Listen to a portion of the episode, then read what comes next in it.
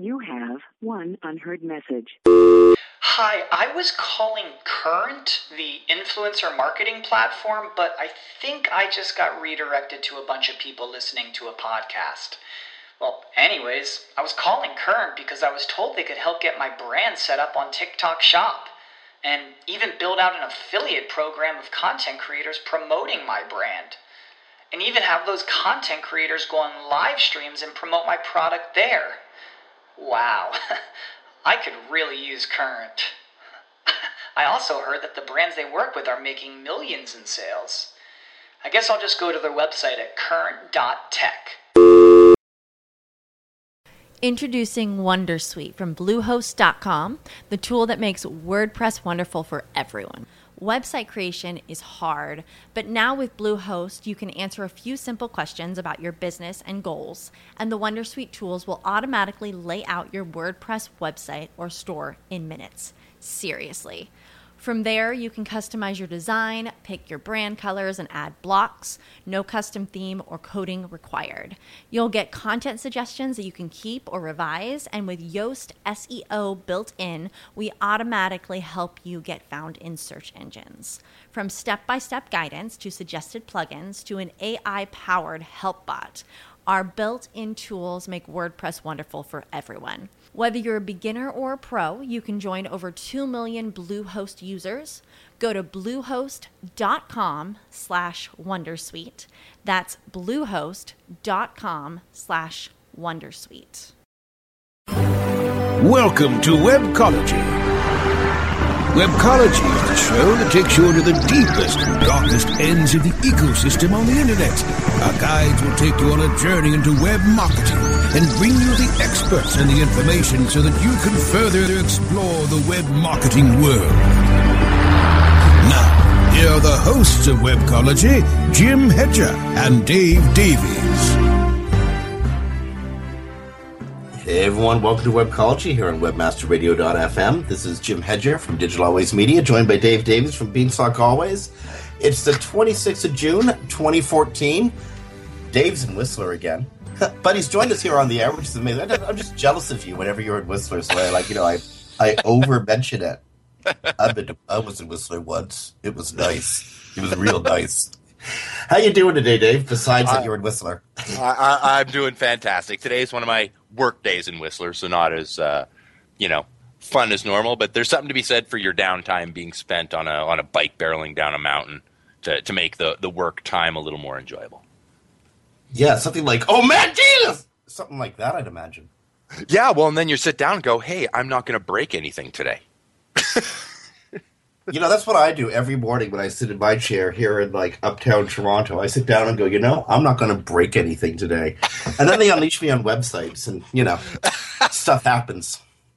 Okay, we got a fun show today. Speaking of breaking stuff, well, they didn't actually break it, but they've made some significant changes, and you're going to want to stick around for uh, for our second and third segments. We have Alan K'necht, um, quick disclosure, my business partner, Alan K'necht, coming on to talk about the change in Google Analytics to Universal Analytics. Um, something you're all going to want to pay attention to, especially before December 31st, 2014. But we'll get to that. Um, been a fun week. It's been an interesting week in the tech world. Uh, Google has made a whole bunch of announcements, uh, mostly impacting mobile and mobile development. Uh, first off, you know how you, you remember when BlackBerry was like the phone you had to have in your pocket because everybody needed a CrackBerry or you weren't a serious techie? Yeah. Yeah, well, then, like, you know, Apple came along with the iPhone. And anybody who was still carrying a Crackberry around was, you know, like a crack addict, somebody you didn't want to hang out with because, you know, they're clearly not productive. Heaven knows they're crack addicts. um, and so everybody had to carry the iPhone. And the iPhone was a significant leap forward uh, uh, uh, uh, above the BlackBerry. And then Android came along. Google's operating system Android, which is distributed free. I think this is uh, this is this was the big genius with Android. Um, it followed the old IB, oh, the old uh, Microsoft playbook, where you license out the operating system and allow it to apply to any device that'll run it. There is now, according to Google, 1 billion Android devices out there active in the world. Yeah, I'm not surprised. There's 7.5 billion people on Earth. Yeah, so, I mean, one of the brilliance that they have as far as this is concerned, and it, it- it's an well, okay. There's there's many brilliances. You you and I know this, um, but in giving it away free, um, they've gained access to a market that is completely ignored by everybody else, but it's a growing market. And of course, this is the developing um, world. I mean, this is. I mean, you know it. I know it. I mean, there's a a heavy um, cellular usage um, in that region. Completely different pricing model that we have. Um, but of course, which kind of phone are they going to have? Well, of course, it's going to be an Android phone, right? I mean, they they The- can be the less ex- factory cheaper. yeah, the less expensive option. Um, you could you could home brew your device or your device manufacturing. Um, now, something that doesn't get mentioned often, and before we go forward talking about changes in Google's development environment, especially ar- ar- around development for mobile, in the developing world, especially in Africa, there's connectivity. Like uh, broadband connectivity is scant and rare, but everyone's got a mobile device. Everyone's got a cell phone, and the cell phone has become uh, a conduit to freedom, much like uh, automobile used to be for like you know a teenage guy in North America, or for a teenager in North America. The automobile was your conduit to freedom. In Africa, your conduit to connecting to the whole world is a mobile device. Now, it ain't just for Africa anymore. In uh, mobile computing has become so elegantly functional and so useful that the majority of access to the internet today is over mobile devices.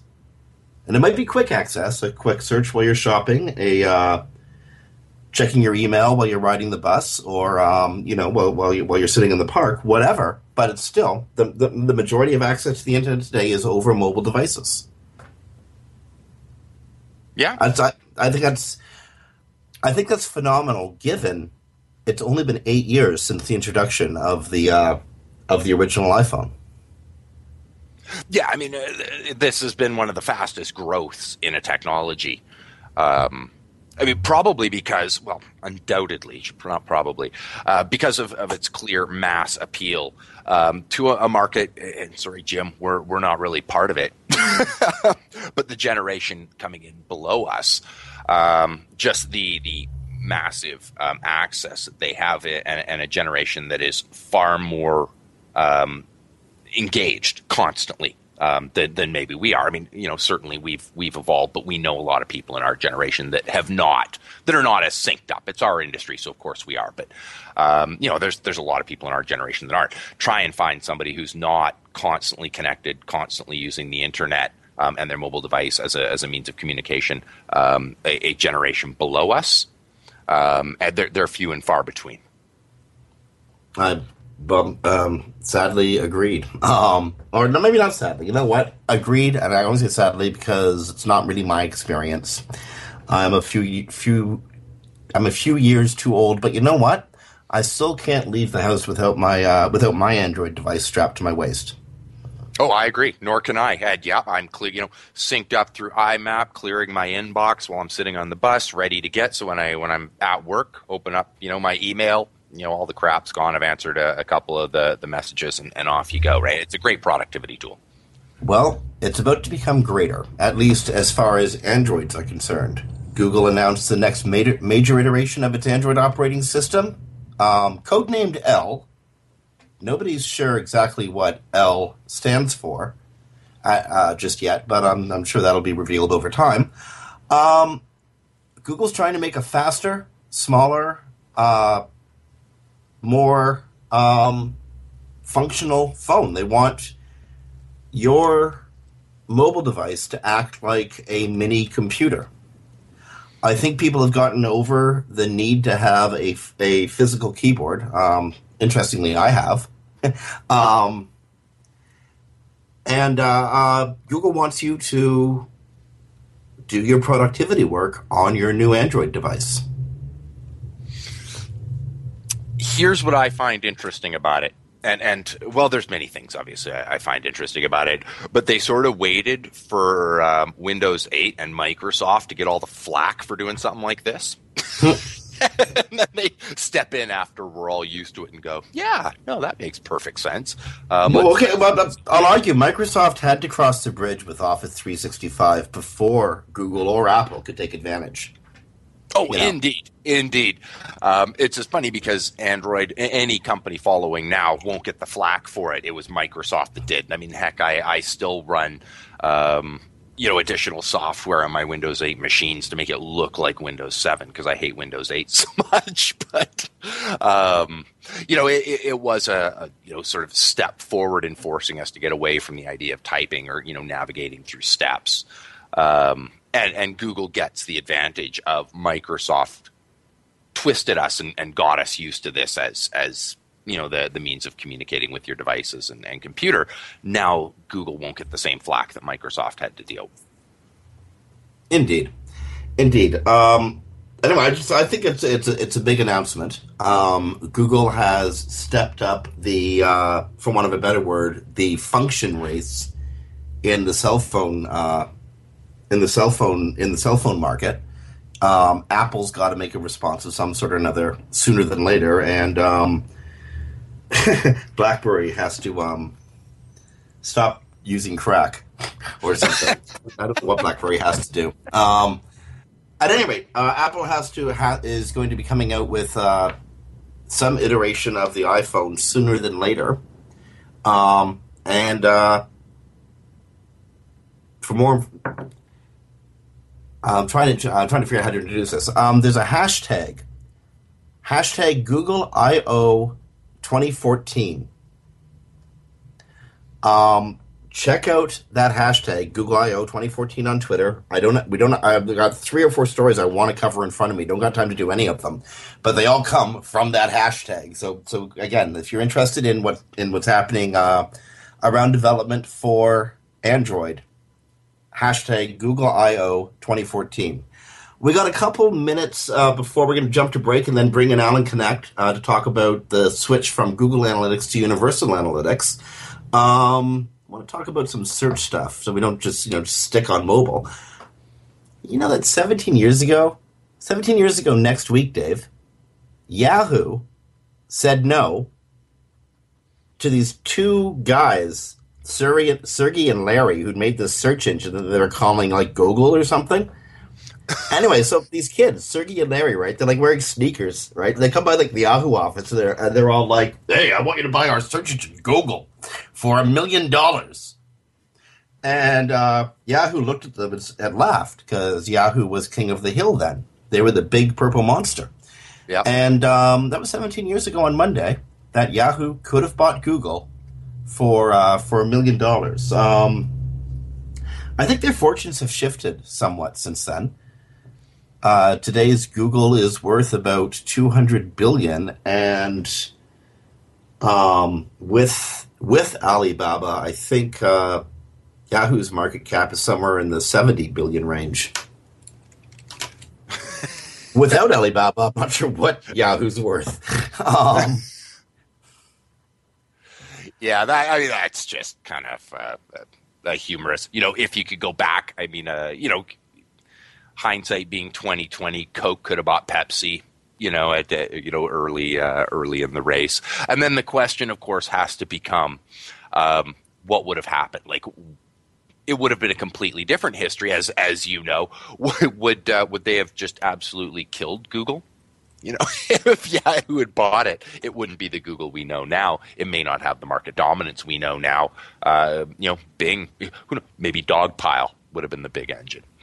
Uh, f- uh, you know, all I know is we would have made a whole bunch of money at Google. You know, we would have made a whole bunch of money. That's what I know. But you know what? As it turns out, the SEO community made a whole bunch of money anyway. So I think it's a bit. I think it's a wash at the end, right? Yep.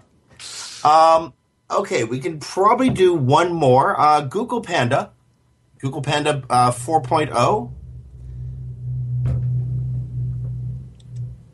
One of the ways uh, Google measures the quality of a website is the quality of its navigation. Yep. Uh, you know how Goo- you know how the basic spider works. Eh? It's got to go from point A to point B to point C to point Z, um, moving as much as possible, following links, or being informed of other documents by links, um, or or you know, um, that's pretty much actually the only way you'd find stuff is because somebody put a link to it. So, navigation on a number of websites is run by CSS or by JavaScript. Google needs to be able to ream through CSS and JavaScript files in order to get a view of what the website you know looks like. Some webmasters block Google spiders from the CSS and JavaScript, and there's good reasons to uh, to block spider access to your CSS and JavaScript using robots text. But you shouldn't block Googlebot. You really, really, really shouldn't block Googlebot, according to uh, Joost de Valk, at any rate. He had a number of sites that were hit by uh, Panda 4.0. In one case, unblocking CSS and JavaScript made the websites come back. So he did a couple more experiments, and um, as it turns out, you know, Google uh, Panda 4.0 is concerned if it can't read through your CSS or JavaScript files. Yeah, I mean, it, and doesn't this make perfect sense, right? I mean, what is Panda? Um, you know, Panda is a basically. I mean, you know, there's you can debate all the little like nuances, but essentially, when I when I think about Panda, I'm thinking about um, you know page quality, content quality. You know, what basically what's the quality of my site. Um, and is you know from Google's perspective, is this a site we want to send people to? Well, if you're blocking JavaScript and style sheets, Google can no longer tell how your page is laid out um, you know where the emphasis is being put. Um, you know, and, and let's be honest, we, we both know, you know, there's some pretty simple tricks to use styles and, and JavaScript to hide content, manipulate engines, that sort of stuff. So if you're blocking it, you know, is Google better to go, hey, let's base it on what we can see, or are they better to go, hey, let's just uh, let's just get rid of this because there's uh, a higher likelihood that we can't tell what's good or, or what's not here. Uh, to me, it makes perfect sense, and, and I think you know, if we just think about the logic, what Google wants to know and needs to know, it, just makes perfect sense. And, and you know, I, I, one of those cases where you need to just start understanding, hey, if I was Google, uh, what do I need to see on this page? Um, you know, we know that Google cares about page layout. Gee, should I block my style sheets in JavaScript? You'd know the answer to that question before you ever did it, and, and this wouldn't have been a problem. Well, um, over at the uh, the the Google Webmaster uh, Google Webmaster Help blog, Yeah. John Mueller, one of the guys you listen to when it comes to uh, to, to to how Google works, he wrote, allowing the crawling of JavaScript and CSS makes it a lot easier for us to recognize your site's content and to give your site the credit it deserves for that content. For example, if you're pulling in content via Ajax or JSON feeds, uh, that would be invisible to us if you disallowed crawling in your JavaScript. Similarly, if you're using CSS to handle a responsive design that works amazingly or fantastically on smartphones, we wouldn't be able to recognize that if CSS were disallowed from crawling, etc. So, um, check your robot text files. Make sure that you're allowing access to uh, Googlebot into your CSS and Java files. Um, it beats not being in the it beats not being in the rankings, and maybe one of the reasons why you're losing uh, why you're why you might suddenly lose placement. Yep. Okay. Uh, Dave, on that, we got to take a quick break here. Um, I really want to give a lot of time for Alan K'necht um, from Digital Always Media, my full disclosure, my business partner. But he wrote an article over at Marketing Land, got published yesterday. It's received a, a good deal of attention, and it, you know, covers uh, the transition from Google Analytics to Google's new Universal Analytics. We got Alan standing by on hold. He's going to be uh, coming up. Uh, He's going to be joining Dave and I on Webcology here on WebmasterRadio.fm right after these messages. Sit tight and don't move. Webcology. We'll be back after this short break. Guys, are you suffering from FD, fulfillment dysfunction? Let moldingbox.com's online portal system for inventory, tracking, and returns perform for you. We have the enormous tools you need for complete warehousing, shipping, and handling of all your packages, no matter the size or shape, directly to your customers. Moldingbox.com can also fulfill all your nourishing, nutraceutical, and smooth skincare product desires, including green coffee and Garcinia on demand. Plus, let our in-house printing and CD, DVD manufacturing help you enlarge and maximize your coaching and business opportunity potential. We do everything. Fulfillment, shipping, tracking, inside and out, and all in one place. Moldingbox.com. It's shipping made sexy.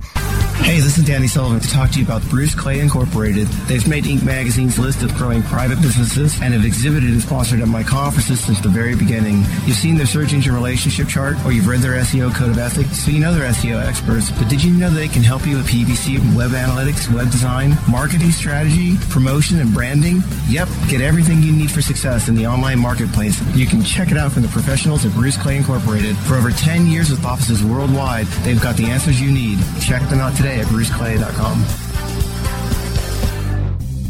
Oh, yeah. My day is done. Time for happy hour. You're already done for the day? Yeah, because I use certifiedknowledge.org. Their PPC tools literally save me hours every day. How do you keep on top of all of Google's new features? Easy. With Certified Knowledge, their interactive learning modules keep me up to date. And if there's something I don't know, I can watch their video lessons without having to hunt around the Google Help files. Great. I'm ready to expand my knowledge. Hi, I'm Brett Geddes. I'm the only leader officially supported by Google to teach the advanced track of the AdWords Seminars for Success. I personally recommend CertifiedKnowledge.org as your one-stop shop for all your PPC needs. Learn, optimize, connect. Be smart. Go to CertifiedKnowledge.org now.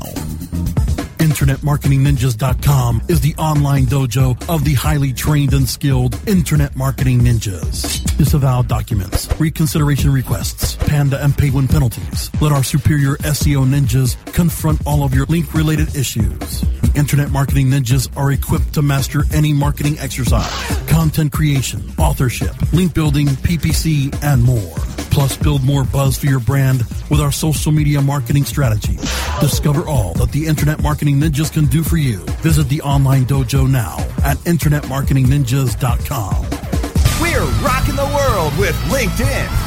One show at a time. Join your fearless leaders, chat with other LinkedIn gurus, and answer your LinkedIn questions. Rock the world with LinkedIn. On demand at any time inside the Internet Marketing Channel. Only on WebmasterRadio.fm. Commercials off. Now back to Webcology. only on WebmasterRadio.fm. Here are the hosts, Jim Hedger and Dave Davies. Hey everyone, welcome back to Webcology here on WebmasterRadio.fm. It is the 26th of June, 2014. Uh, within this hour, the entire nation let out its breath. While Germany may have defeated America uh, at the World Cup, Portugal beat Ghana, thus guaranteeing America moves forward into the second round. So again, the whole nation just releases its breath. More good football to come. but the good thing about that is it means we have an audience for this show, and it's good that we have an audience for this show because they're going to learn something that they got to learn, and they got to learn it soon. Because, well, let's let's face it, we uh, we're in the client services biz, and in the client services biz, it's all about reporting. It's all about telling the clients how they're doing for the work that you've done for them one of the main analytic tools, probably the main analytic tool, and I'm, I'm, I'm hoping our guest can correct me if I'm wrong on this, is Google Analytics, the free tool.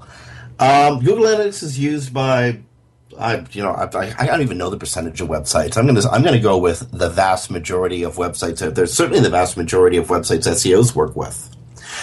But Google Analytics is undergoing a period of significant transition it's changing. It's changing some terms, and in some cases, it may be changing some of the measurements and, and data that it offers you. It's moving from what we know today as Google Analytics to its new offering, Universal Analytics. This is something that webmasters have to understand, and as as I noted earlier, they have to understand soon because there's a deadline attached to this. So we brought on the show again, full disclosure, we brought on the show my business partner from Digital Always Media, Alan K'necht. Alan is considered in the search marketing world one of the um, old hand experts at analytics. He's uh, certainly thought of as one of Canada's analytics experts.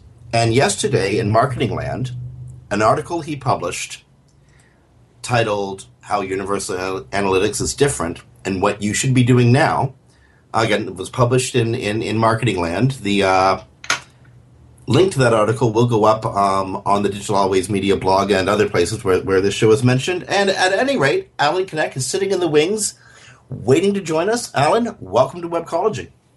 Thanks for having me back. This is going to be a fun topic tonight. I can guarantee it. Well, it's, uh, I mean, it's, it's it's it's it's a dense topic, and it's an important one. So I think we should go through it really slowly. Um, we've dedicated the rest of the show to uh, to, to, covering this. So, to, to, to the audience and, and also to, to you, Alan, if, if some of the questions seem a little pedantic or um, a little simple simplified, I just want to start from the beginning, tell a story, and then tell webmasters what they have to do or have to pay attention to to um, to, uh, to, to, to to make this transition properly. What is Universal Analytics? Google Universal Analytics or UA. What is that? All right. Well, let's. I'm going to take everybody a step back because I love history. Google came out with their product, oh, whatever it was, about seven, eight years ago, and called it Google Analytics, which they had acquired a company called Urchin, modified it to an online software, and put it out there, and they were giving this away. And you're right, it is the most widely used web analytics tool. Now, over the years, it started off so far behind the paid tools that any serious analytics person was laughing at it. However, to the people involved in internet marketing who rarely use more than 10 to 15% of the tool's offerings, Google was perfect. It was easy to use. They it was hosted off site. Fantastic. And it was free. The best price of all. Now, serious web developers, serious marketers, always had a tough time embracing it. And over the last couple of years, Google has been spending a lot of money on their free tool, enhancing its reporting functionality and capabilities, because literally the internet marketers have been maturing and want, now wanting those features that were in the paid tools. And they've developed it, and they developed it as far as they could go. Okay, now, so they so, so, Google threw a whole bunch of energy developing Google Analytics into a, a more robust tool, but as you said, they a, took it as far as they could go without going back essentially to the drawing board, which the paid tools have been doing this since the early '90s. Uh, you know, every four or five years, they go back, change parts of the foundation, change certain things to be able to capture and analyze data, not only uh, more accurately, which is key. But given the changing in the industry, uh, simplest example would be for everyone out there. Back in up until about 1998, so for about four years, they were counting unique visitors by looking at unique IP addresses. Which, okay. if, with the with the you know, I used to have clients who had more traffic from Virginia than the population of Virginia because AOL was the main ISP in the United States. Indeed, indeed. Uh, but around 1997, 1998, tools that were on the market at that time started saying we're going to use a combination of IP address, the operating system, the browser, and which version of the browser, so we could start okay. narrowing it down. Around a little bit after 2000, they said, "Oh, we, you know what? That's look. We have all these people, organizations who standardize on browsers, who come across on one IP address." OS, it looks horrible. We're going to put individual cookies in. And that created a level of accuracy. You, okay. EU passes law against using tracking cookies. Uh, people get paranoid about cookies.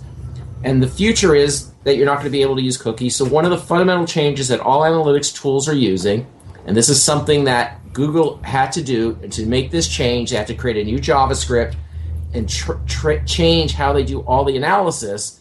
Is they've implemented a new protocol for tracking this cookie uh, that allows better unique tracking. Okay. And now, is this only on web devices? I mean, this is a in, in in universal analytics. What constitutes a web device? Okay, don't think of it as a web device. Now, this is the where tools like Adobe Site Catalyst or Adobe Analytics, where you want to, IBM's Core Metrics or Web Trends address this about three years ago. They were getting more looking at more at less at the devices and more at the points of access. So when we talk points of access, we have a browser, which could be on a desktop, notebook, tablet, smartphone. It could be in an application that is running on a desktop, notebook, smartphone. So I always like to use the example Twitter. Uh, you put you put a link out on Twitter. Now they can go to twitter.com and they're on a through their web browser and be viewing it that way. They at one time you could have TweetDeck on your desktop. Now TweetDeck runs as a web browser, but you could have the Twitter app on your smartphone or your Twitter app on your tablet, or you could have Hootsuite running on your tablet, or TweetDeck as an application, and you want to track traffic that's coming from these applications, and you want to start tracking people across the devices, and that's what part of the new methodology and so forth is going to start offering uh, down the line. And so we, Google's putting in the foundation now as well. But there, mu- there must still be differentiation between whether I'm using a mobile device or a desktop device, uh, uh, a tablet or a laptop. There are, but how traffic comes to your website and also the other analytics tools are now measuring interactions within applications. And that's something Google will be looking at in the near future as well. now we're, we're talking about some new metrics here and, and, and new you know new challenges that they're facing. Um, I mean, you know, one might say, and I know you're going to give me a more complex answer than this. One might say, all right, well, I just I, I take out this, I put in that, good to go. I know it's more complicated. You know it's more complicated than that. What are you doing for your clients to help Well- them bridge this gap to a new metric? Okay, well, part of it is they because with the new me- protocols for tracking visitors, which is called the me- the measurement protocol, the way Google is counting things is changing. So we got to keep it set. They and hence they've also started changing the ver- the uh, nomenclature that you will see in your Google Analytics. So before these called visits, they now call it sessions. N- instead of visitors, they're calling them users. So your site user, that's anticipating because uh, you're not going to have a visitor to your application. You're going to have a user of your application. And by doing this, they're changing how, and they're also getting better at counting, tracking visitors without cookies and other protocols. So they are now counting things differently. And the analogy I use is think of Google Analytics. You're, you're going to the store and you're buying fruit. In one case, they're they're going. I bought twelve oranges. In the other case, they're saying you just bought three pounds of oranges. Both are correct, but they're different numbers. Twelve versus three, and that is essentially what's happening. The numbers are going to be actually very close between users and visitors. They're recalculating how they're doing a bounce rate and so forth. So what we're doing, or I'm doing for their clients, is we're setting them up to run both Google Analytics and Universal Analytics in parallel so that they're capturing data in an identical manner, or the same data, at least to phrase it that way better, in two separate profiles of data, and then they can see what the difference is. And I'm seeing, in some cases, when they switch to Universal Analytics, most of their key performance indicators move up. I'm seeing on some cases their key performance indicators are moving down. It all depends on the nature of the site, how it was built, how the codes are running, how their visitors behave, all these different factors that I are in a are, in a black box. I was going to say gray box, but really black box. We don't know how visitors were truly interacting with their site, how they're coming to their site, and Google's now getting a better understanding of that. and that's being reflected in the new Universal Analytics data. And over time, you can start seeing are, are our numbers off, for example, our sessions, our visits. With Universal Analytics, are we typically reporting 5% less, 5% more, 20% more, 20% less?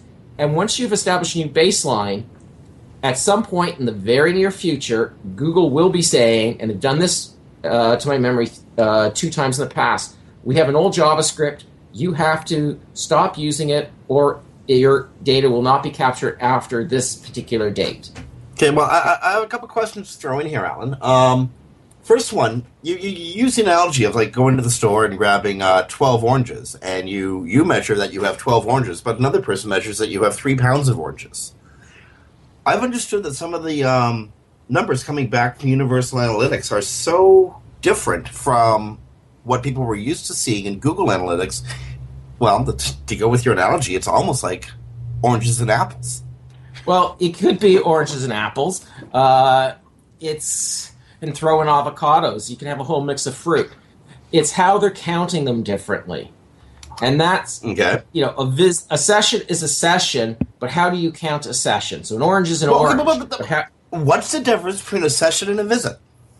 Well, Google is there a different behavior, a different characteristic? No, Google has just renamed that metrics a session. There was always confusion from the early days of analytics of what a visit constituted, and Google has put in it a non-standard term, calling it a session, which is actually more accurate. A session is, which is a visit, continuous interaction with a website, uninterrupted for a period of great and now they make it easier to change it typically was 30 minutes so if you viewed a web page and didn't do anything for 30 minutes your session timed out your visit timed out if at sure. 29 minutes you click one more page your visit or your session was continued so they're just changing nomenclature but not the actual definition so whether you have google analytics you no longer see visits you see sessions same thing okay, they turned now, away a, a visitor to a user now we know that google would look at a visitor and would uh, you know, apply a number of measurements to his or her behavior while they're on the website. Is the, is Google looking at the same behaviors and characteristics when we're talking about a session? That is part of that black box. I would assume more or less it's more how they're defining that user and that user behavior. Okay, what, well that when when, so, when you start saying how they're defining that user and their user behavior, I got a feeling that you're opening a can of worms that I want to cover in our next segment. But we're gonna have to take a commercial break, and I don't want to interrupt you for a com- t- you know what I mean. Sure. I don't want once you jump in. I don't want to. No worries. It. So on that, friends, uh, stick around. We have to take a, a break here on Webcology and WebmasterRadio.fm. It's the 26th of June, 2014. We have on the line Alan K'necht from Digital Always Media. We're talking about the transition from Google Analytics to Universal Analytics, and we're going to be right back after these messages. Sit tight and don't move. Webcology. We'll be back after a short break. Before you painstakingly create another label or drag yourself to the post office, set a course to ShipStation, your key to e-commerce shipping nirvana. Save time by easily importing orders from wherever you sell, like Amazon, eBay, and over 40 others. Save money with discounted USPS rates and a free USPS account.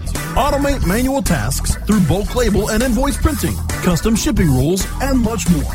WebmasterRadio.fm listeners get an additional 30 days free after the free 30-day trial. Go to shipstation.com slash webmasterradio now. Shipping Nirvana starts here. You rely on your website to promote your business. And while you're busy doing what you love, you need a site that can keep up. GoDaddy Web Hosting is built from the ground up for lightning speed, reliability, and rock solid performance. It includes over 150 free apps like WordPress and Drupal to build and manage your site. And with 99.9% uptime and industry leading load times, you never have to worry if your site is up and running. Visit GoDaddy.com and enter code HOSTFM to get web hosting for $1 a month, plus a free domain. Some limitations apply. See website for details. When you started your business, you first listened to your professors. Now that your business is growing and gaining ground, you only seek out professionals. PPC Professionals, an industry leader for highly optimized search marketing campaigns with over 30 years of combined management experience. Our professional approach to every campaign helps you find every avenue of revenue so that you can not only stay ahead of your competitors, but get a return on your investment and increase your bottom line. PPC Professionals, personal, professional, PPC services. PPCprofessionals.com. While some affiliate networks can give you offers, Affiliate Offers Network gives you offers that pay big. Why do affiliates work with Affiliate Offers Network? How about because they work with powerhouse CPAs like Affiliate.com? How, about that affiliates get paid every Monday to kick off their work week? Plus, learn how their Green Bucket system can turn your email, display ad, social, video, or mobile impression into profitable income. Get connected today with Affiliate Offers Network. Call 312 560 0175 or visit affiliateoffersnetwork.com. You are now tuned in to the world's largest online radio podcast network for internet marketers looking to dominate the B2B marketplace. Webmasterradio.fm. We're everywhere. Commercials off. Now back to Webcology. only on WebmasterRadio.fm. Here are the hosts, Jim Hedger and Dave Davies. Hey everyone, welcome back to Webcology here on WebmasterRadio.fm. This is Jim Hedger from Digital Always Media, joined by Dave Davies from Beanstalk SEO, and we're joined by Alan K'necht, also from Digital Always Media.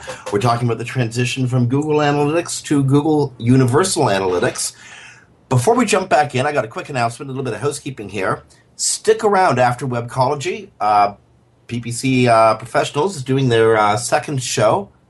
Uh, just so happens I'm a guest on that show. But the real news 5 p.m. on Affiliate Buzz with James Martell, Joel Comm. The legendary Joel Comm joins James, uh, James Martell on Affiliate Buzz. 5 p.m. this afternoon here on WebmasterRadio.fm. Uh, we're back with, uh, I'm sorry, I've been corrected. It's PPC Playbook. I had uh, PPC Professionals because that's what's written on my calendar. PPC Playbook is up uh, by PPC Professionals right after Webcology on WebmasterRadio.fm. Alan, I'm sorry, I had to cut you off a few moments ago. I, No. I, I think you were going into an answer that would take a couple of minutes, and we had to get that commercial break in.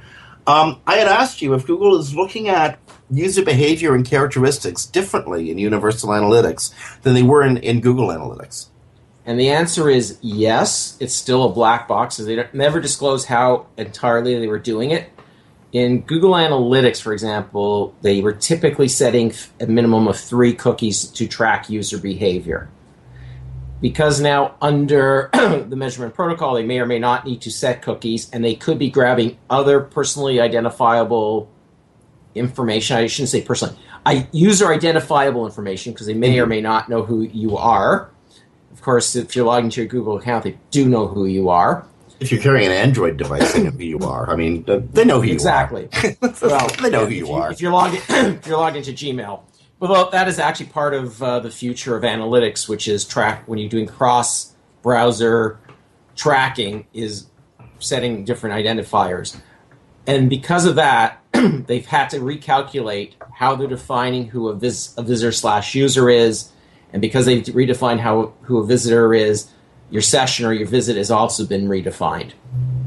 So returning visitors versus new visitors is all been redefined. Well, there's a number of um, of uh, standard KPIs that, that, that, that are important to uh, to, to to webmasters and SEOs: time on site, uh, number of pages, um, bounce rate. How much has that changed? Well, as I mentioned earlier on, before the break, it depends on your site. I've seen sites where it's been negligible differences, and I'll come back to what negligible and significant, and others where I've been seeing, you know, in the range of 10 to 15 percent. I've heard people reporting to me that they've been seeing 20 to 30 percent differences in some of these KPIs, and some are positive, some are negative. Now, I don't always like to focus on percentages. The example would be if you have a site that has minimal traffic, let's say 100 visits a day, 100 visits a day, and you see a change in two, vi- and that's an average, and you see it drop from 198, it's a 2% difference, but it's two visitors. Are you really going to care? If you're doing a 100,000 visitors a day, and you drop by 2% to 98,000, it's 2,000 visitors and you're going to go freaking out. That's significant, yeah. So, as a percentage, both are 2%. And that's part of where I think some people who've been seeing real big spreads are probably the ones who are having lower volume because they recalculated. They lost out of their 100 visits, maybe they lost 20 because 20 were improper, I wouldn't say improperly, are just not being counted together. Or they went up 20% because what appeared as the same visitor multiple times during the day is actually unique vis- different visitors. But you know what? A, a loss of two visitors or a loss of 20,000 visitors, either way, my baselines are different. Right, and that's why it's critical to be running both in parallel. This, as I said, I remember working, and this was a web translation when they went away from using a combination of IP address, browser, and OS to a cookie base at a client. And in terms of sessions, they took an almost 40% drop in sessions. report And, that. and, and of course, they incorrectly were reporting it because instead of reporting growth, you know, it, there's been a 2%, a 3%, whatever growth month over month. They're reporting absolute numbers to senior management, and then they had to go restate their numbers. And they did not have the option to run them in parallel to say, these are really the same thing. We're just counting them and measuring them differently. It's, are you reporting centimeters? You're reporting inches. It's a different number. They could be close. And at some point, you know, it's that's part of it. It's you need to look at your trend lines. I've looked at companies over periods of time. The trend lines are virtually identical. However, the numbers that make up that trend line are not. And nobody in who works in analytics knows everything's been about a data sample. And my assumption is that under UA, they're probably getting a better quality data sample than they were under Google Analytics. And that's causing a difference in their numbers. We never get 100%, despite what people may think. So there is always some back end extrapolations going on. So, um, what happens a year from now? Like, uh, you know, we all have clients, or, or you know, for a lot of our listeners, they may be, you know, our, our only sites um, with seasonal trends, right? Where you know they, they they're, they're high in the summer. That's that's all they concern themselves with. What are people supposed to do a year from now Well- uh, when they're trying to do their year over year comparisons? What, well, what I've been encouraging people since uh, basically about April, or even a little bit before when I knew Google Analytics was about, uh, sorry, Universal Analytics was about to go in, from beta to production, to start running them in parallel. And that way you can see, yes, you're going to have seasonality, but you're going to, okay, summer's slow. But we can see our Universal Analytics is trending 5, 10, 15% below what our GA is. And you're going to have several months and you can spread that out. You just don't want to take a snapshot of one day of them being in parallel. You want to take a snapshot of them over 60 minimum, maybe 90 days. So now's the time to do it because my best guess is that you, Google's going to be doing this change within six months. So by the end of the year, June, beginning of June, you no longer, if you go to set up a new web property for analytics with Google, you don't have the option of getting the old Google Analytics script. You did in May. By default, um, the new one you get, you know, now it's the option to create a GA script is gone, and you only can get universals. So, time to start implementing them. And I also suggest everybody to make life easier and minimize the impact on your website that you use a tag management system and put both the GA and UA codes in your tag manager. So when it's time to do the switch, you don't have to go and mess up your website again by adding multiple JavaScripts to it or removing them again and retesting. Well, I, I want to get back to the tag manager in just a moment, but um, I'm a little confused when I think about what uh, running GA and UA in parallel. When you go to do your analytics reporting, what are you looking at? What, is, what does the screen look like? Well, there looks the same. You have two different uh, profiles. You log into Google Analytics, and you'll have your two profiles. One could be called GA, one would be UA. You just switch back and forth. If they're not appearing together; they are separate and unique. You have a separate account number for each one of them. Okay, so they- to compare them, you you you'd pull out a spreadsheet and then put the numbers on the spreadsheet, spreadsheet. do screen captures, however you're generating your reports. Okay, now um, what is the tag manager and what do you use it for? A tag manager is a bit of JavaScript that you put on your website on every page or on sections of a site, however you have your site organized. There's different methodologies. That JavaScript executes when the page loads and makes a call to an external server and brings in additional information that gets executed. Much like how people are familiar with Google Analytics, they put a JavaScript on there. It actually is a tag manager, believe it or not, but owned and managed by Google. In there, there's a line to call a bigger JavaScript that is hosted at Google. Google constantly, or I shouldn't say constantly, was regularly updating and changing that JavaScript that nobody ever knew it got changed. But when your JavaScript ran, it loaded into your cache that Google Analytics JavaScript. And that's what a tag manager is. You put this code on your site, you test it, make sure it doesn't break when you put this JavaScript anything on your templates or your page. Now everything you do, you do through a web interface. You add your Google Analytics code. You use your you add your universal code. You add customizations to your GA and your UA codes to capture downloads, to capture links to external sites, whatever functionality. You're doing remarketing, you can put your remarketing code in there.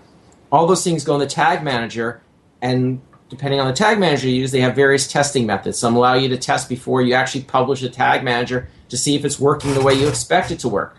You have versioning control. So if you put up a tag and it doesn't all of a sudden you realize it's not working, you can revert very quickly and easily to the previous versions. All right, we've, we've I know we've only got a couple minutes left, so I'll try and keep this uh, question you know directed so it's it's fairly brief. But um, we all know that, that data is fundamentally flawed. Any data that we have, so we're trying to compare. And, and I know you're telling people to run both at the same time, but when you're looking at I guess larger data blocks, and you're looking day by day, you know what percentage spread is different day over day. When you're looking in the context of a site, are you noticing a, a, consistently you know on tuesday it's about 4% different you know wednesday 4% different friday? Or is there a big variance in, in even days of the week so we may not even be able to get a, a good solid idea um, uh, of, of, what data is moving? It to me it's not the days of the week. Uh, to me it has something to do with the trend lines that i say if i were just to lay the two the trend lines over uh, you know, if I took a 30 day trend line and a 30 day trend line, one from Google Analytics, one from Universal Analytics, and laid them over top of each other, they'd almost be identical trend lines if I could in, if I could give them to a common indexing point.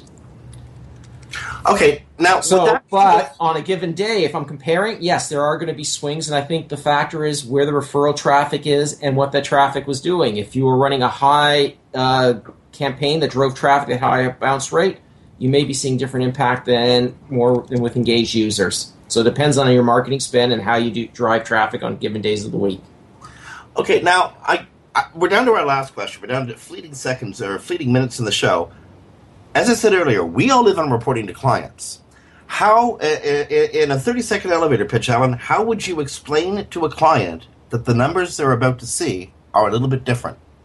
I'd explain that the I would use the orange example, and what we are going to do for the period of the next 60 or 90 days, we are going to be reporting both to you and showing you the percentage changes over comparative time periods.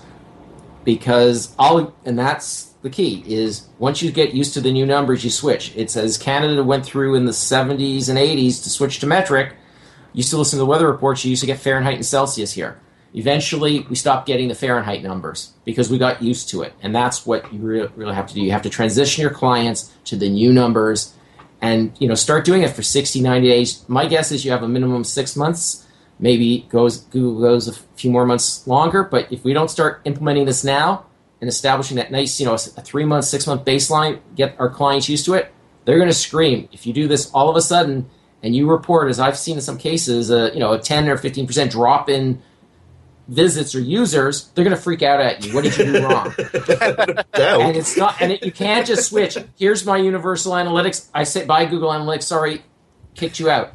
If you were to switch from Google Analytics to uh, Adobe uh, to Core Metrics, WebTrends, Site Catalyst, you're going to get different set of numbers as well. And that's why whenever you do those transitions, you do need to let, have a period of running them in parallel, so you can show what the differences are. Okay, where can people find out information on how to run them in parallel? How, how, how do they do this? So where do they find out? Well, the, they can talk, I do talk a little bit about it in the article that was on the uh, Marketing Land yesterday. We do have a piece about using uh, the services that we offer now and for disclosure through Digital Always Marketing to set up the tag manager where we talk about the strategy for it. Or simply run, uh, you know, search, hate to say, go to Google or go to Bing if you know what that is, and do a search on running Google Analytics and Universal Analytics in parallel. Uh, Google has a lot of documentation saying there is no problem and virtually no performance issue if you're running both scripts on your site.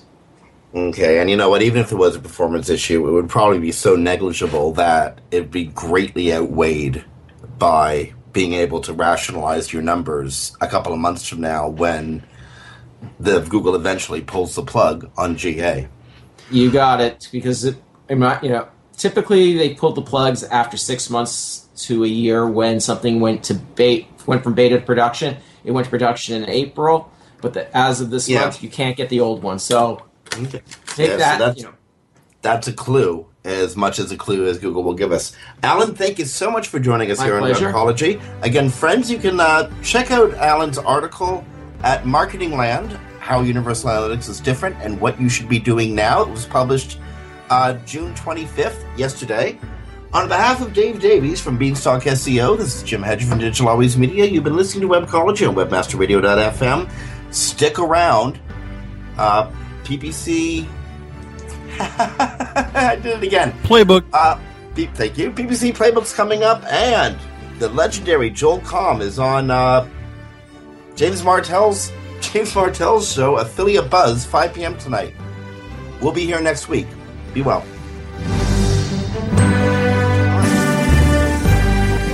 This has been a presentation of WebmasterRadio.fm, the world's largest business to business radio and podcast network.